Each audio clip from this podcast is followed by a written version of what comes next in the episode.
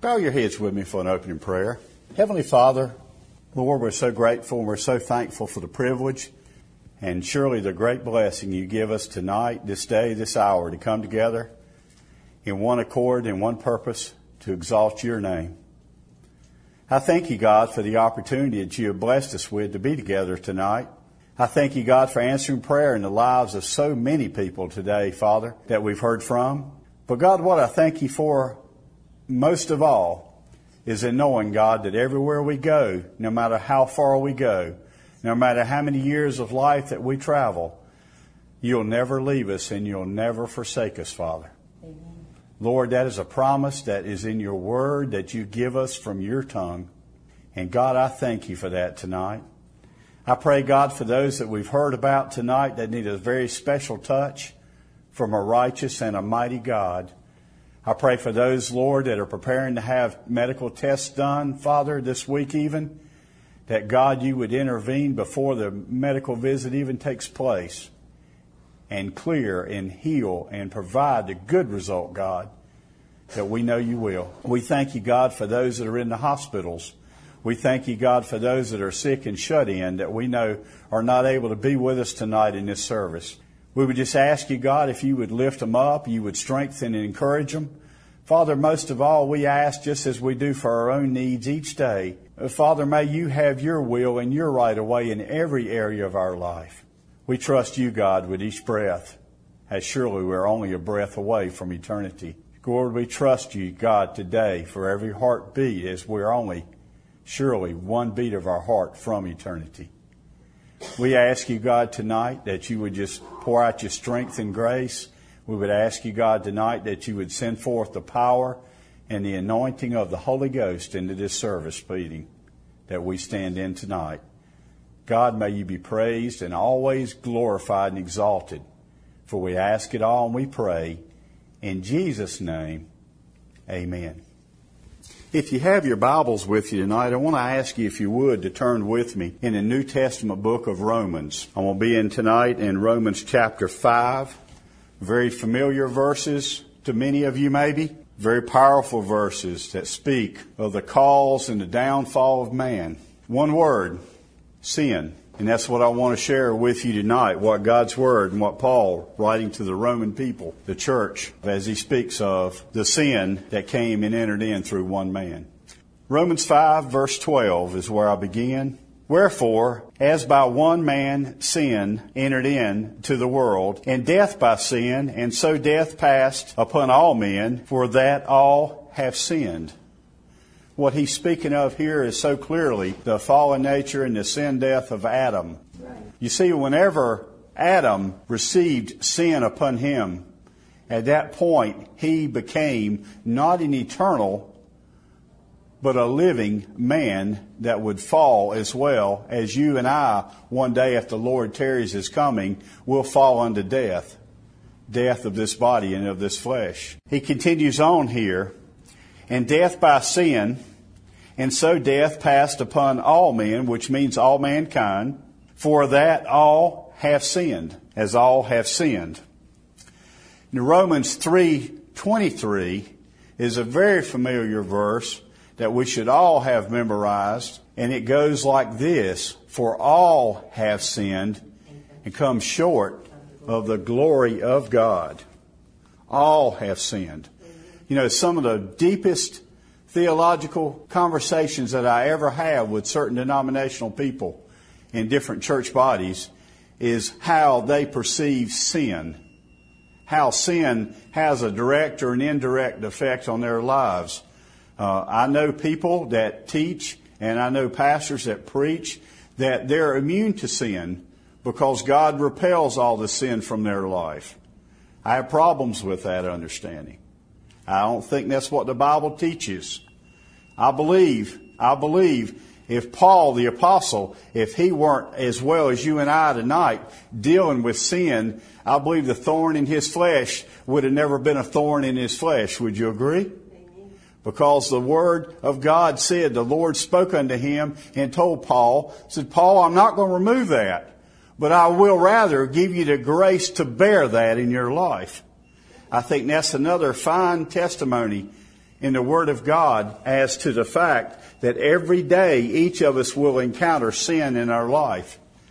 One of the prayers I've heard prayed many years of my life has always been, Lord, please forgive me this day of my sins and my shortcomings. Some of you may have prayed that today. I know I have prayed that today because every day I struggle with sin in my life. I struggle not because I have not been forgiven of my sins. You hear me? I have been forgiven of my sins, but it doesn't make me immune to the sins of the world. They're present every day. And that's what I want to be clear about because so many misconceive, I believe, what the Word of God really expresses and teaches in these verses. It says in verse 13, for until the law, sin was in the world, but sin is not imputed, meaning a part of, when there is no law. Speaking of the law given, we'll speak of it as the Ten Commandments maybe, or we'll speak of it as the laws of Moses what speaking of as the law, you see the law cannot cleanse us and the law cannot purify your sins.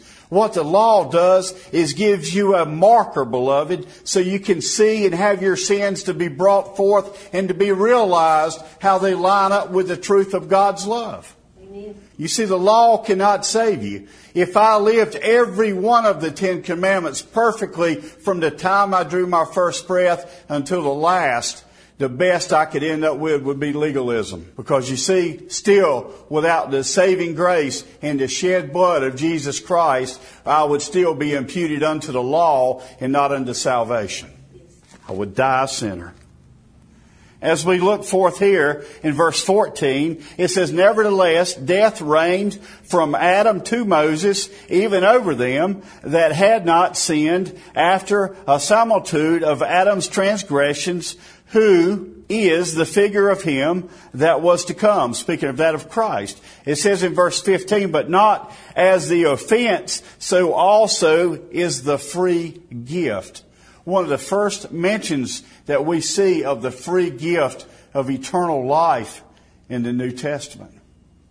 The free gift it speaks of. You see, if there's one thing that many get so misconstrued in their doctrine and theology, beloved, is that the gift of eternal life is a free gift offered unto you and me and all in this world. You see, a free gift is a gift that costs you nothing, but it does not mean and ever will mean that a full price was not paid as it was on the cross through the shed blood of Jesus Christ on behalf of your sin debt and my sin debt each day. Praise God for the fact that His Son bore our sins on that cross. Verse 15, but not as the offense, so also is the free gift. For if through the offense of one many be dead, much more the grace of God and the gift by grace, which is by one man, Jesus Christ, hath abounded unto many meaning the fact that with the shed blood of Jesus Christ, not only one man's atonement is made for another man's atonement, but back through the shed blood of Jesus Christ, the atonement of our sins is made through many or through all, as the word would read. It says in verse 16, and not as it was by one that sinned, so is the gift. For the judgment was by one to condemnation, but the free gift is of many offenses unto, and I love this word, justification. Unto justification. Unto the justification of the sins in your life and the sins that have been present in my life. Justification of sin. The justification of the gift.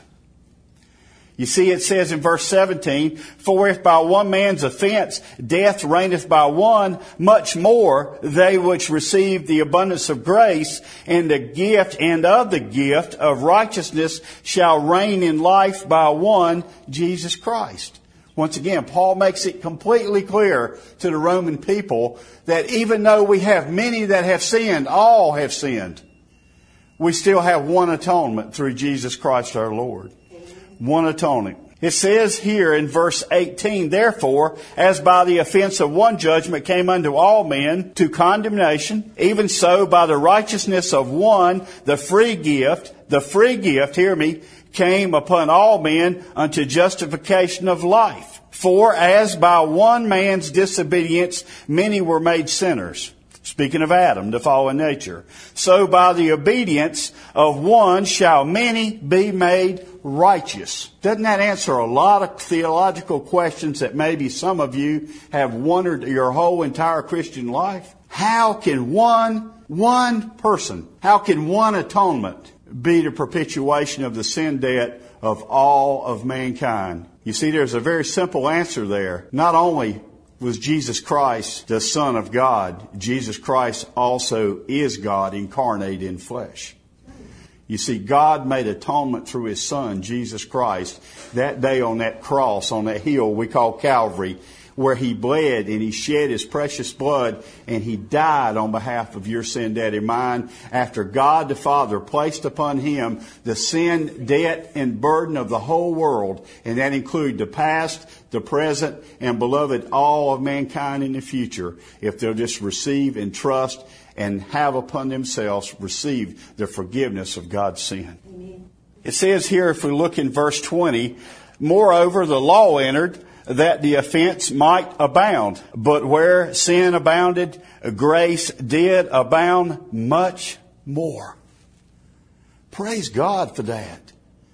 Grace of God. We hear the word grace so many times, don't we, in church? We hear it so many times when we hear it preached. What is grace? Truly, what is grace? This past Sunday afternoon, uh, I spoke to another group in this same facility, and, and when I spoke to them, one thing I spoke to them about was God's grace. And you know, what I wanted them to understand, beloved, and I want you to understand, we're surely in this modern age, we're living in a period of God's grace. God's unfathomable grace. What I mean by that is a grace that's so deep and, and, and so full that we can't ever begin to imagine how good God's grace really is. You see, God's grace we read about is sufficient in every need that we have. Amen? God's grace is so sufficient that during this time of grace that we now currently live in, praise be the name of God, God's grace will cover your sins through the shed blood of Jesus Christ. Through the grace, the unferited, unferited, unmerited favor of God, we understand is what grace truly is. Verse 21, it says, That as sin hath reigned unto death, even so might grace reign through righteousness into eternal life by Jesus Christ our Lord. Again, that verse, listen carefully. That as sin hath reigneth unto death. You see, beloved, for a believer, sin has no hold on you at the time of your death if you're a believer. Did you hear what I say? Don't mix the words up. Very important. At the point of your death and my death, if we die as a believer, under the shed blood of Jesus Christ, sin no longer is a part of our life, praise God. But until that day, you will be in the presence of sin. You will walk, you will see, you will have partitions in your heart and life that are affected by the presence of sins in this world. You see, if there's one thing that Satan will never do is leave you alone until you have made into the presence of God. And you have been forgiven. That verse again, that as sin hath reigneth unto death, which is where we currently live, even so might grace that word grace again. Even so might grace reign through righteousness unto eternal life by Jesus Christ our Lord. You see, so many, I think, understand and believe and misbelieve sometimes about how God's righteousness and how God's grace is manifested in each of our lives and our hearts. There's people that believe for us to have the unmerited, uh, the, the un, undeniable favor and grace of God, we seem to have to, some think, uh, go out and do everything you possibly can to please God. Uh, some also think and believe through their doctrine that until they keep doing great and great and greater things each day, as far as helping someone else, they'll never receive the blessing or the gift from God. You see, that's all a farce in a sense. You see, they are not the primary cause of our salvation and our forgiveness. Beloved, I want you to know that they're a result of our salvation and our forgiveness. They're a result of our salvation and of our forgiveness. You see, what happens on the inside of you the day that the Lord Jesus Christ forgives you and me of our sins, what happens on the inside of our spirit that day, sometimes it takes a while to manifest itself or on the outside. Wouldn't you agree? I had a situation some probably over 10 years ago, maybe 8 or 10 years ago, where I had a lady that constantly I prayed with and prayed for. And you know, I was with a, a couple other people. There was another lady there and a, and a couple other gentlemen there. It was, a, it was a Bible study that I was involved in. And every time, it seemed like every time whenever we were through with our Bible study, she'd always ask a question and it always would er, erase my thoughts about whether or not she was forgiven. Because she would ask some of the most unusual questions. She would ask some of the simplest questions that I believe a child should have already understood. But yet she asked the questions anyway. And I asked God every service, every time I was in that Bible study and led it, I asked God, God, give me the grace that I need. And give me the favor, God, that I need through your grace and through your righteousness, Father, so that when those questions are asked, I can give her the answer, God, just as if you spoke them to her own heart. You see, I didn't want to give her or you or anyone else, even a child, an opinion of what I believe. It's all about what God's Word speaks to us. And so many times people will live off their whole life of the doctrine of what someone else that was misled has taught them. There is no greater teacher than the Holy Ghost. Amen? There is no greater book to learn and study in than the Word of God. But so many times people become reliant on what other people teach and what other people say and how other people live their lives. You know, that's why I think so many times this lady I speak of in this Bible study had become so far off of that narrow path. Because she believed with all of her heart that for this minute she was saved and for the next moment she was lost as anyone in the world. And you know, it took a lot of meetings and it took a lot of prayer, took a lot of talking to her to, to try to find out what that was all about. And it all stemmed from a, from a situation where her father was an alcoholic. And her father was in church every Sunday morning, but stayed with a bottle in his mouth all the way to midnight on Saturday night. But he was in church every Sunday morning. She said he was a deacon in his church. And she got to noticing and got to seeing how on Sunday mornings he was a, one of the most wonderful, loving persons that you could ever see. But then she came out and shared that once church was over and my dad got back home and sat in an easy chair after a big lunch and he picked a bottle back up and he would continue his drinking all through Saturday. And every time she said that she tried to speak to her daddy, her daddy would just push her away and wouldn't have nothing to do with anything she had to say. And then finally, there was one day, she said, that I confronted my daddy and told my daddy when I was a teenager, I was about 14, I think she said. She said, I told my father, Daddy, you can't keep living like this because you're not pleasing God. And he made a comment to her which separated her and his relationship until the day he passed. He made a comment to her that what others didn't know didn't matter. And that caused that poor woman to be scarred in her emotions and in her spirit all the rest of her life. And I'm sure even today she still carries that rock of burden. What I'm telling you by that is this Beloved, so many times we go and we're trying to look out and search for, which is human nature, to find out exactly what God's Word is and a full and, and, and, clear understanding and a precise understanding of what God's Word really says. The greatest way for you to arrive at that equation and retain that answer is for you to bow upon the, your knees and you open your blessed Bible and you kneel there and you call upon God and say, Father God, I'm going to ask you this time, God, God, if you will show me what these verses mean. God, show me what this text means. And Lord, show me how it applies to my own life. I challenge each of you that hear this tonight to do that. Don't go by what anybody else teaches or preaches to you. Sure, praise God for them if you believe they're in the truth and if they're preaching from the Word of God. But please, please, please, on your own, on your own, beloved, go back and read and go back and study the message and the sermons you may hear on a Sunday morning and go back and open your Bible and you speak to your Father in heaven and ask the Lord God to reveal to you the truth within that scripture and that text. And I challenge you that God will. Because God loves you that much. That He'll never let the truth be hidden from you. If you call upon His name, trust in the Lord God with all your heart, the Word says. Lean not upon your own understanding. In all ways, acknowledge Him, and He shall direct your paths. Amen. Amen. Would you bow your heads? Thank you, Lord, for the privilege and the blessing you've given us today to come together. Thank you, Lord, for the wonderful opportunity, Lord, to open this blessed book and share this word with these wonderful people. I would ask you, Father, if it be your will, just allow this word tonight, God, to go forth and never return void if it be your purpose. I thank you, God, tonight for the hearts and souls that are represented here in this meeting. I would pray, God, that you would just lift and encourage.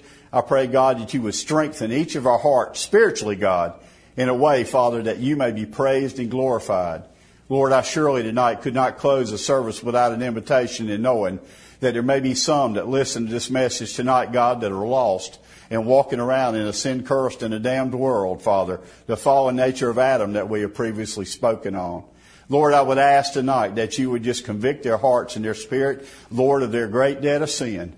Lord, surely tonight, not a one of us is worthy of forgiveness, God. If we receive, Father, tonight, what we truly deserve in our hearts as mankind, God, every one of us tonight would be residing in the devil's hell. God, I would ask you tonight to just convict the souls, draw back the backslider, Father. Bring forth those, God, that you know have heard the word and have heard the truth, and bring them back under your fold, God, up under your wings, God, and just covet them, God, and redeem them, God, through the shed blood of your beloved Son, Jesus Christ, is my deepest prayer. Thank you again, Lord, for loving us. Father God, thank you for saving our souls from hell.